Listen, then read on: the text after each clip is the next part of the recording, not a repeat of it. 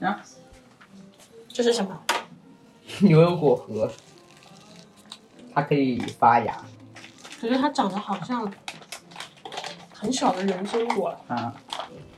OK，今天你要跟我说什么话题啊？你在录了吗？哦，大家好，大家好，嗨，大家，我是栗子，我是谁？十一。哦，我是十一，我已经晕掉了，我太久没录了，我你知道吗？我太久没录了。我们又来啦！The road is long, you're gonna get thrown about. Stick to the rhythm, breathing and breathing. Do what you do. 今天很高兴啊，我们两个终于合体了。我太久没有见到他，他割了我好久。就是熟悉我的朋友，可能在我的友圈里看到过啊。就是这个人，他被抽调到了国际竞技类的大赛去干活了。然后高兴吗？高兴怎么啦？很高兴吧？去那边干活了。高兴高 兴，快乐的快乐的快乐。虽然说啊，这个这个这个这个机会本来算是我的，但是呢，我拒绝了。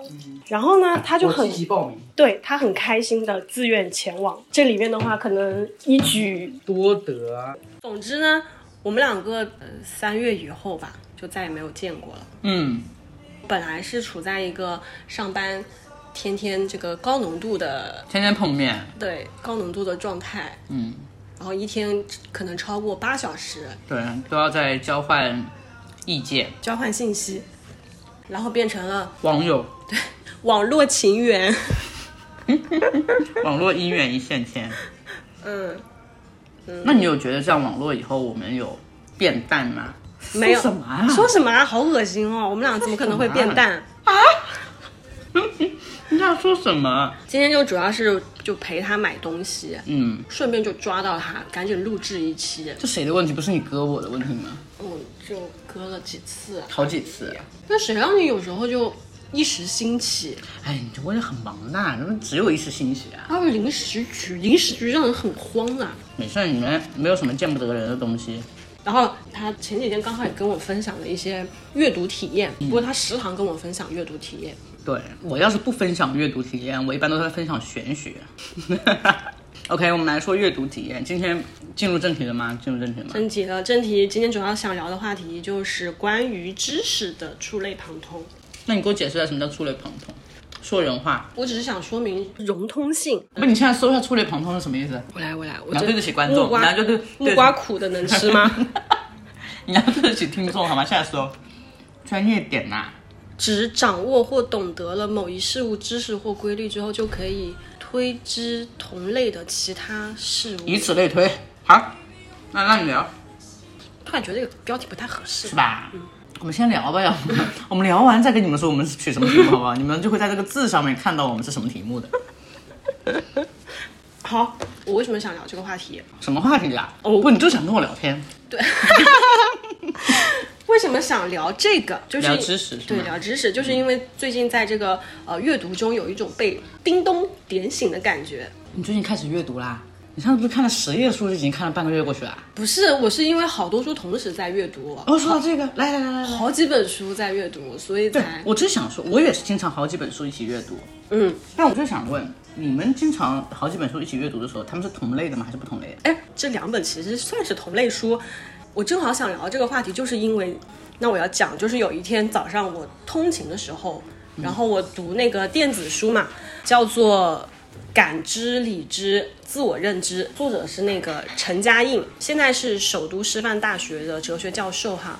然后陈老师那天拿了一个折算美元的例子来论证感知和理知，然后他就是说那个感知就是通过知识知道嘛，理知就是通过道理知道。那然后我当时就留下了笔记，我说。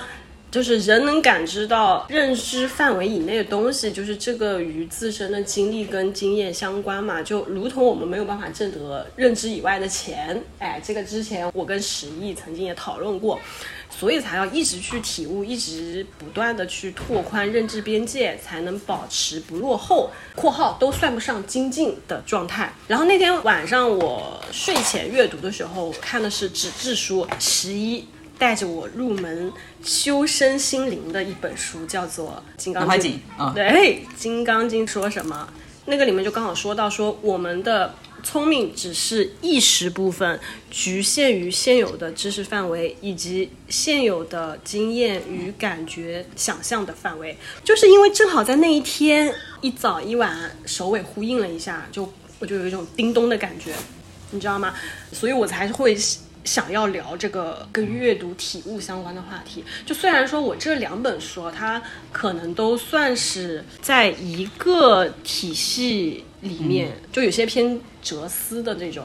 嗯就我也是最近的体验，这些年的体验，我一直鼓励，就是说大家获取知识不仅仅是读书，可能是听音乐，可能是看电视剧，播客，啊、对，大家听我的播客啊。我的建议一定要从最高等级去获取。这怎么解释这个最高等级去获取呢？就是说你要看，你要读，你要听，你就选行业的最顶尖的那个去看，你不要什么都去获取。我是不刷抖音啊什么那种、那种东西，你也我也不刷的。我社交媒体也很少，社交网络我也基本上不逛了，就是因为现在信息太杂了。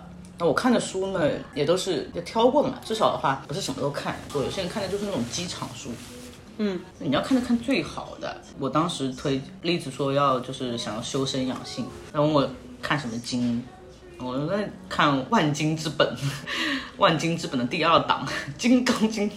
我觉得很多人是因为不知道那个最高档的那个书是什么书，对，但才会盲选。就好像大家从小就说我要上清华北大，嗯，就当你掌握了很好的，呃，也不是一定说高等级啊，就是可以掌握最好的那个知识了以后，你再看别的知识，你就会形成降维打击的。你刚才的触类旁通，我是想说，其实如果说你先去看了南怀瑾讲《金刚经》这本书。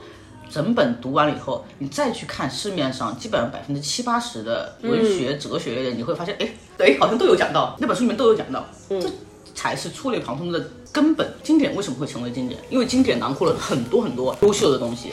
就好像我最近，我最近对我的兴趣爱好其中之一就是看舞台剧，我比较偏爱于音乐剧。最开始看的就是伦敦西区的现场，所以说一开始的起点就比较高了嘛。然后后来没有看现场了以后，看的都是那种可以说世界顶级的剧团的剧。在那种剧看久了以后，当你看一般的剧以后，你一眼就能看得出来它在哪好哪不好。对他最近看了一些剧，大大小小的，对然后也不同年龄段的。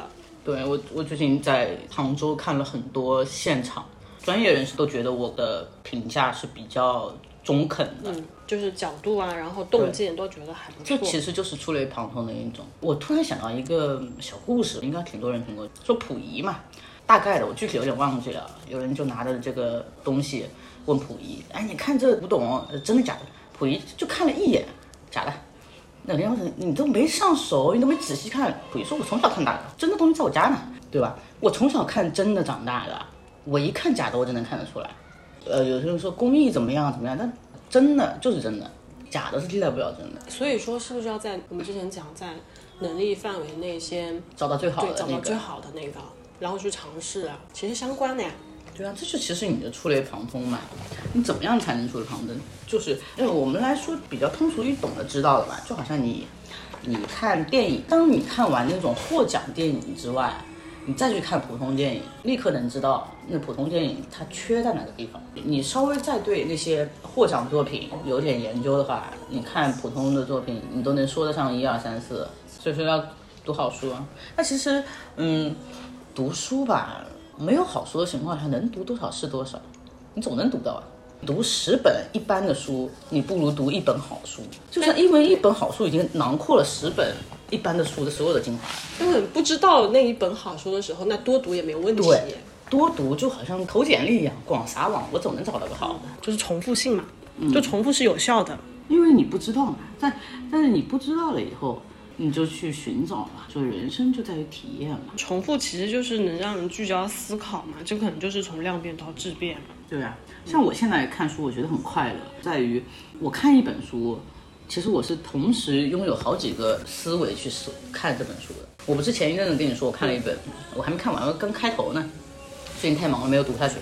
那我前几天刚看的时候，我就跟栗子说，我说这本书太好了，我说我完全能从作者的本身来去思考，看他写的文章，感感受到他的感受，但是我又能从作为我自己个人的角度去感受这本书的感受，然后我又可以从，我又能从就是跳出跳脱出我和作者的角度，从一个上帝视角，或者说怎么样，就是以一个特别局外人的局外人的角度去看这本书，去感受，因为现在有很多世界公民嘛，嗯。我还可以从反对作者意见的人的角度去看这本书，因为那个作者是一个上个世纪二三十年代出生的日本的左派历史学家嘛。日本的右派现在怎么样，大家都很清楚的。嗯，那就是反对他的那一派，你也是知道他们是怎么个思考的范围嘛。我就花了，比如说我花了十分钟读那本书，但是实际上我拥有了四十分钟的读书获取知识量。嗯，就是当你读了很多书以后，你就会发现读书是一个非常赚的事情。这就是我说你可以。读很多本书啊，嗯，就是呃，你可能读一本书，你你发散出去，你可能比较难，然后你的触类旁通。虽然说一本书涵盖了十本书，但是一本书，你可能没有那么大的功力去把一本书读成十本书。所以说，在最开始去读书或者说获取知识的时候，作为小白初级的去看的话，你当然是要多多看啊。嗯，看一本好书很重要，但是看十本一般的书也很重要。比如说，你看了一百本以后，你再去看一本好书，你可以把一本好书读成一百本的感觉。但如果你没有看一百本书，你直接去读一本好书，你只会觉得这本书好好好好，它到底哪里好，你是帮我说不出来的。你只能去触类旁通的时候发现它好，对你不能在读的时候发现它好，有对比的嘛？因为对啊？你触类旁通，哎呦，我看到过，嗯，然后说哦，那本书真好，那本书真好。你只有在那样子的时候才会发现一本好书是好的。但是当你读了一百本书以后，再去读一本好书。那你就会觉得那个好处是真的好，你觉得它好在哪里啊？所以到现在我看了很多一般的剧，我再去看好剧的时候，我我就会发现，他们真的演的好在哪里？他们是怎样成为就是历史的巅峰的人物的，巅峰的演员的？嗯，就会去分析。对.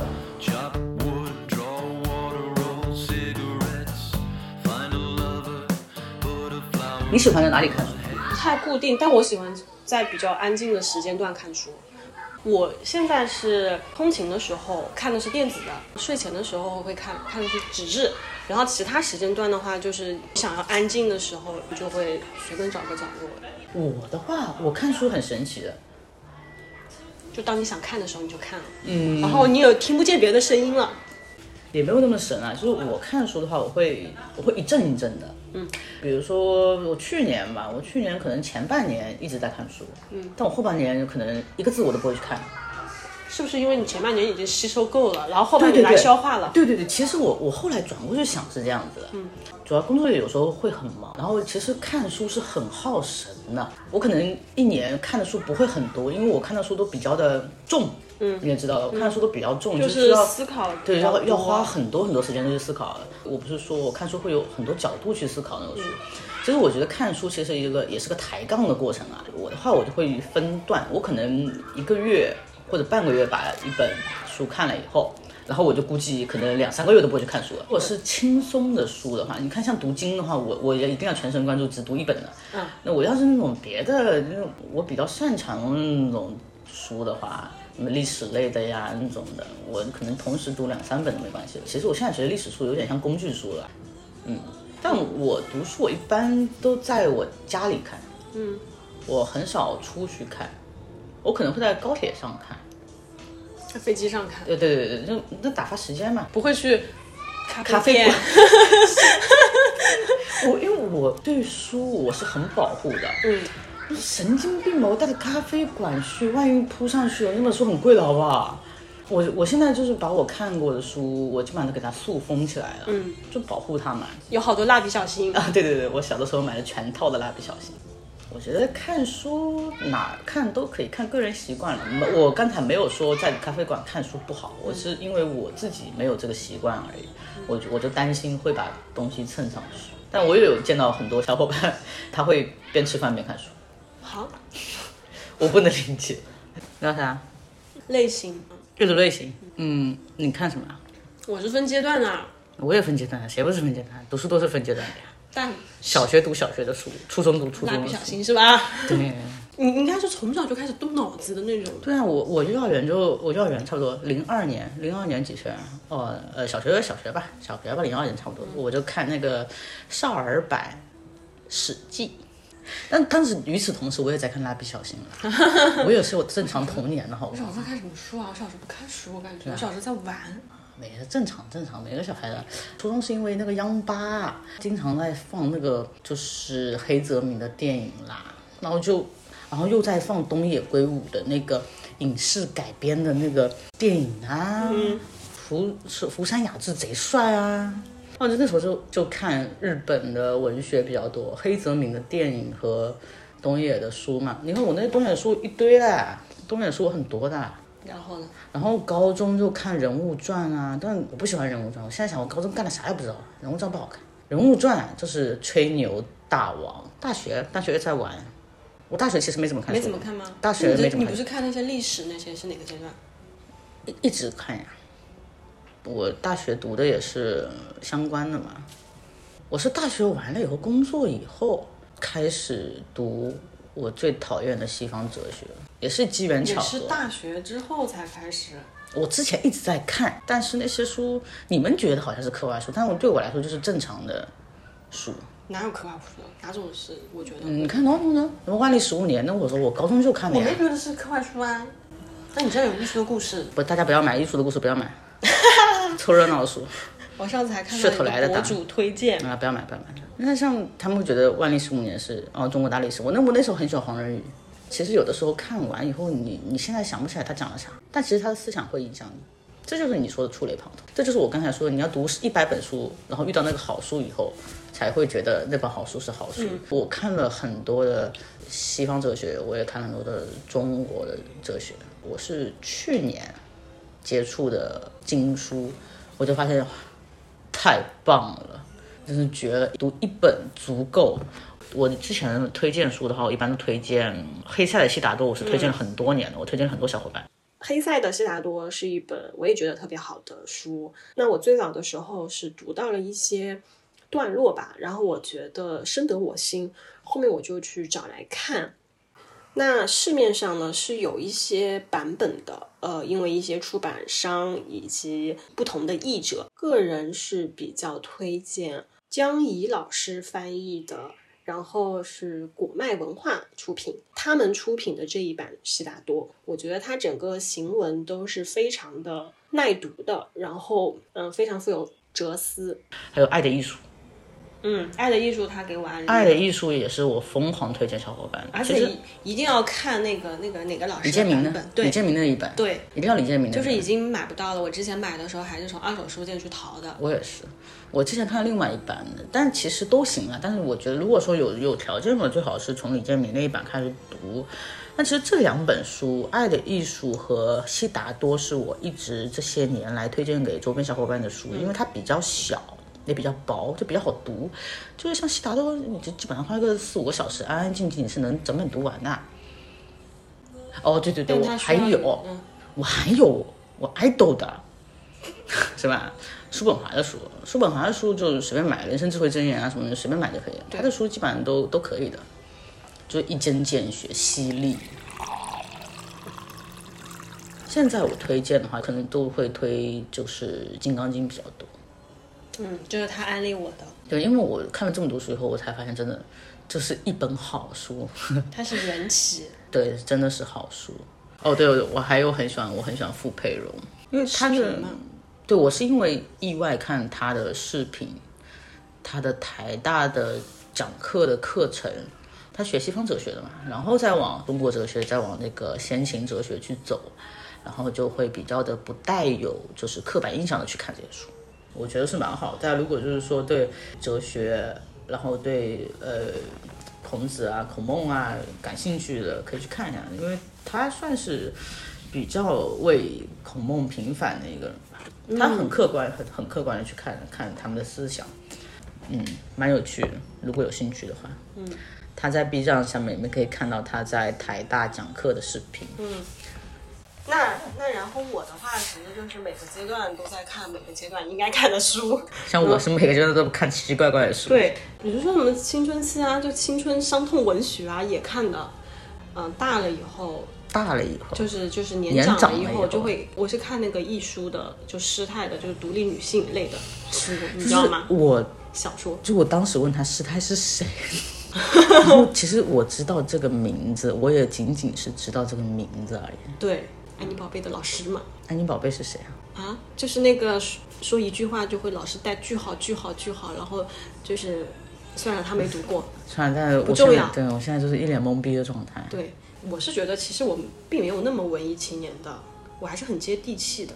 熟悉我的人你就知道我很沙雕，虽然说那些书都读过，嗯，读了一些啊，略知一二，嗯，也就是读散文啊、随笔啊之类的东西会多一点，就是啊，就是娇柔造作，嗯就形容词很多，对，形副容词很多，副词很多。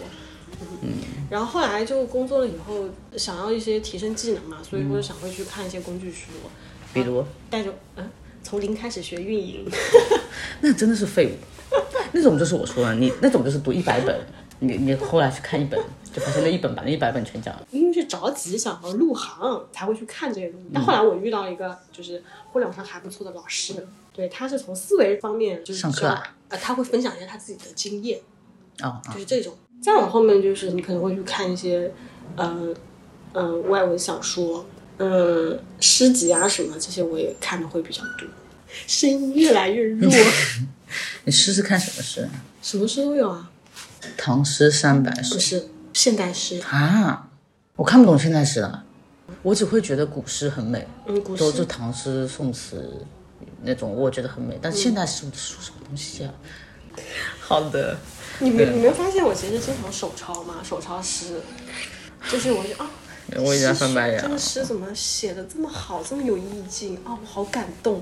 哦，就是像文青的做法。对对对，对算了算了，我我手抄都是自己的感悟，嗯，近几年才开始看一些哲学类的书，看一些正经书，对正经书才开始看一些这些书的。也不晚，读书永远都不晚。But wisdom hasn't found me yet.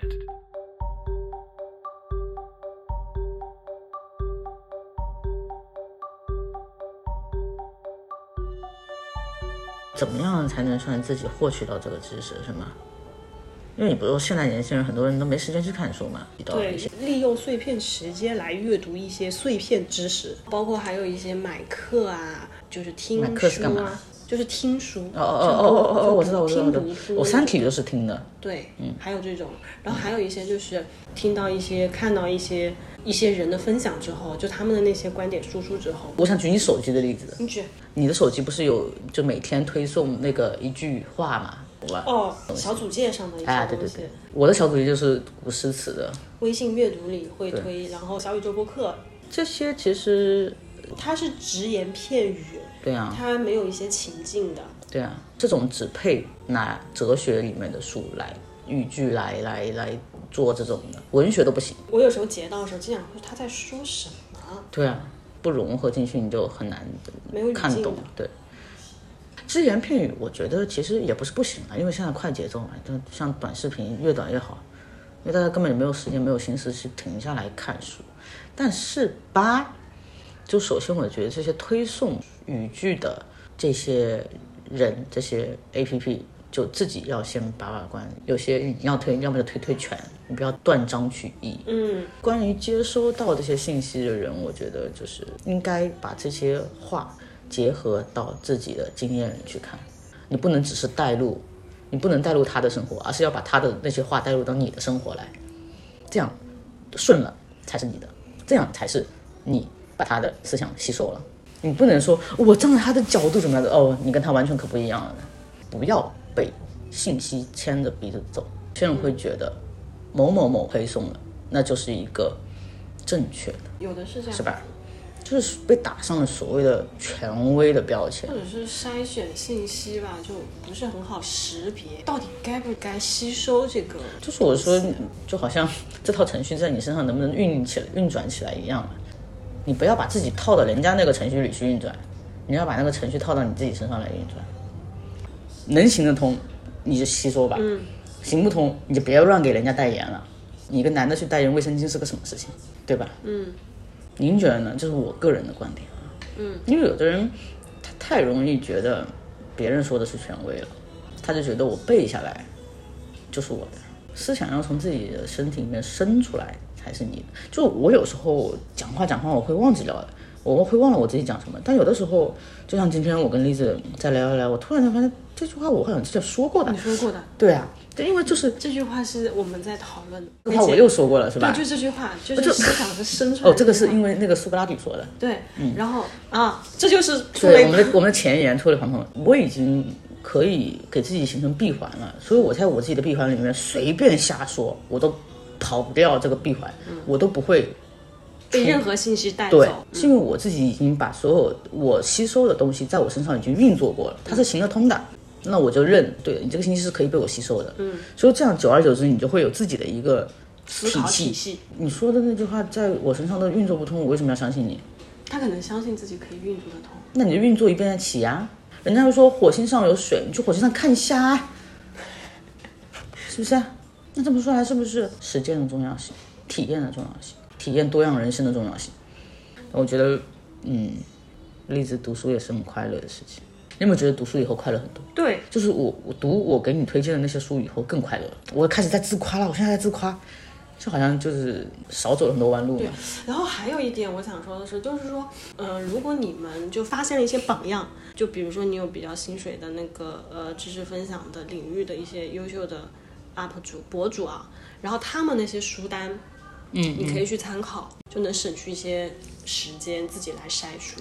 嗯这个我之前有一个老板带我西方哲学入门的老板，他就是说你去看书，那些作者会有他们的小伙伴的，你 去看他们做那个作者推荐的书就可以了。对，这也是一个角度。这就是我前几天跟栗子说，我说我在看那本上世纪日本左派那个历史学家的一本书，然后他推荐了他的小伙伴的一本书，我说哎这个小伙伴名字好熟啊，又一翻我我仔细一看，哦我有他的书啊，就是就是这种感觉，你知道吧？就大佬推荐的书肯定是好的书，然后再一本一本一本推出去，它就可以有很多的衍生嘛。嗯，我一般都是这样看书，然后嗯，有的时候我也会网上看一下信息，有没有什么就是比较值得推荐的。但是其实我看的一般都已经死了很久了，不好意思，不好意思。嗯，活着的就就是吧不多，也都是大佬级别的那种。当你不知道你要看谁的书的时候，首先你可以去看你想看什么类型，那个类型就像我又回到刚才说的，看行业大佬的书。嗯，他们之所以能成为大佬，一定有他们的过人之处的。书其实不在多，是在精。我现在养成的习惯，就虽然我是电子书跟那个纸质书同时看了，但有时候我就是看完电子书之后，我觉得它值得的话，我会去专门买纸质书来我也是，对看。就像我有很多 M 系列啊，你知道的。对，我有我有大概将近二十来本 M 系列的书，其实我都没有拆过，因为我的 Kindle 上面有全部的 M 系列的电子书，我就是买来收藏的。我觉得现在读书方便很多了，比比以前方便太多了。获取知识，对，有很多老师的讲课视频网上都会有，然后你也可以看。然后其实我觉得他们讲的比出的书的东西更方便易懂。也生动许多。对对对，因为他们会展开嘛。其实看书是一个很孤独的事情啊。听老师讲课的话，没有那么孤独，你会觉得对面还有个人。看书可能算是一个人在修行。你不是在跟书本对话。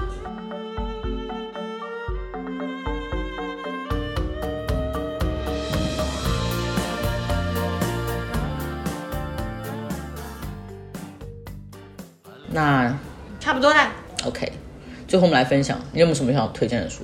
那我就推荐我前面分享过的那本书，就是陈嘉映老师的《感知、理智、自我认知》。嗯，刚那个石毅他也说了嘛，就是有一些老师他是会做呃讲课，那这本书它其实就是这个陈嘉映老师他在课堂上分享东西，然后整理成的书，我觉得还是挺值得一读的。